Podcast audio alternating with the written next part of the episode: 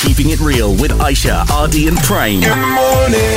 On the MIX Breakfast. Mix FM. The month of November has got Prem and I super excited, lah. Because as men, uh, we want to make sure that everything is talked about in a very safe space and place also, lah. because November is also known as Movember, and the focus is on prostate cancer, testicular cancer, men's health in general, physical and mental. lah. Yeah. So this week we're focusing on us, the boys, and today we catch up with a cancer survivor, testicular cancer survivor. You know him as well, Jared Lee, content creator and founder of Grim Films. Okay, so Jared, maybe you could tell us about how you first found out, right? What made you suddenly decide that you wanted to go get tested for cancer? Right. The scary thing about cancer is that it doesn't hurt. So this is why people always find out too late. But there was this tugging feeling that's right below the stomach area.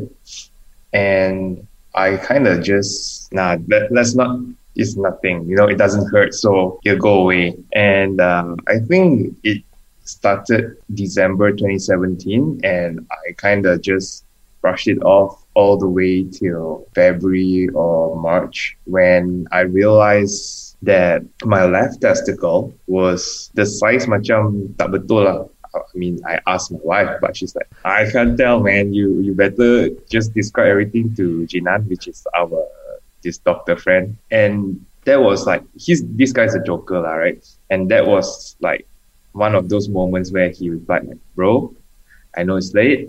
You come to my house now Wow. right? And then it's like I know something's wrong, right?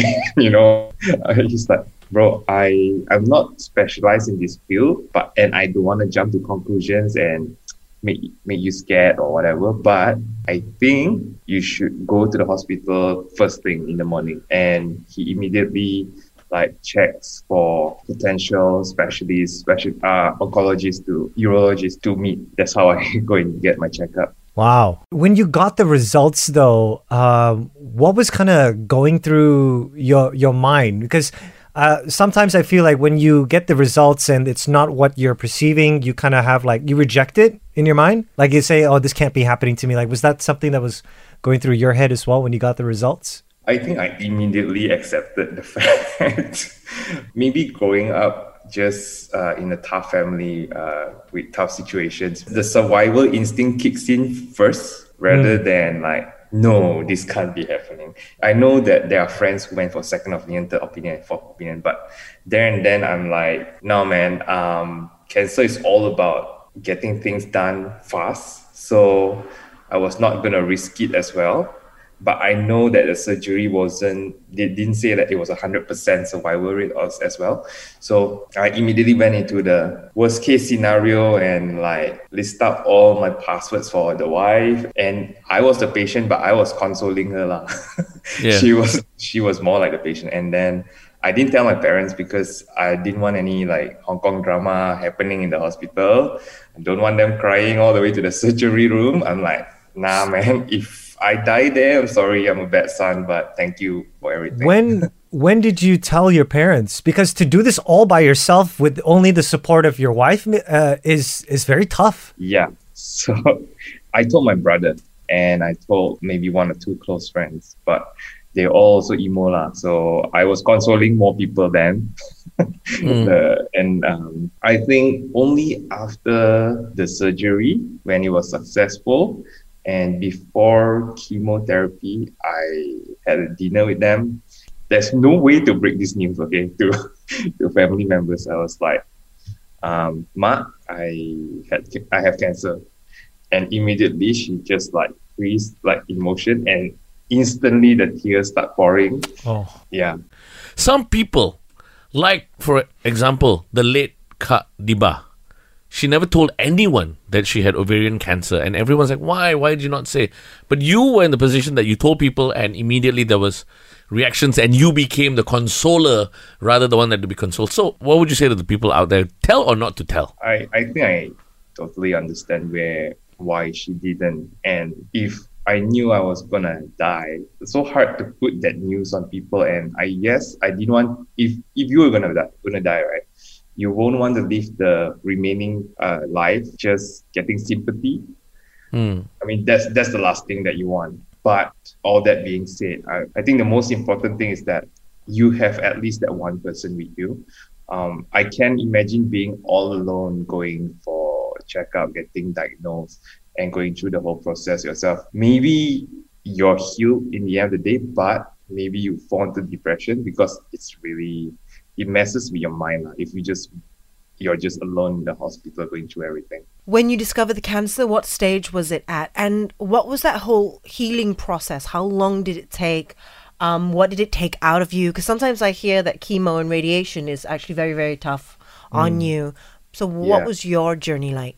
Yeah, um, I was lucky. I I caught it early. It was still stage one, but chemotherapy works different on different people.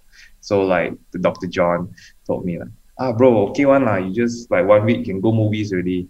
Then I'm like, sure or not. But when I got chemo, the next day I was out for eight months. Um, being from the creative line, I was that. Like there was zero creativity, zero motivation, zero inspiration. So I was, and I was prone to depression because it's my life, right? Um, what fulfills me is to create. And throughout the whole healing process, the the recovery process, I was just force feeding myself like film school videos, uh, reading up whatever I can. And even though I'm just like out of it, like this high is not fun. And Yeah. uh, you get like toxic farts, which my my wife had to bear. It sticks, you know. The smell is like you go in a science lab and there's like some sul- sulfuric smell. Wow. Right. It's your blanket. Yeah. So thanks for putting up with that, man. Bless you and your wife. Yeah, yeah. To all the men out there, what's your advice to them? If they're Um, thinking twice about this, like they know something's wrong, they know something's not right, but they refuse to go and get checked. What's your advice? I think the worst thing to feel when you find out about these things is that you feel ashamed of sharing because testicular cancer and coming from a conservative kind of background, most of us, um, we feel shameful to share this kind of news. But know that testicular cancer and breast cancer are the only two cancers which you can actually detect and catch it early. That, that's it. The rest, you have to go for your annual full body checkup. You got to do it, man.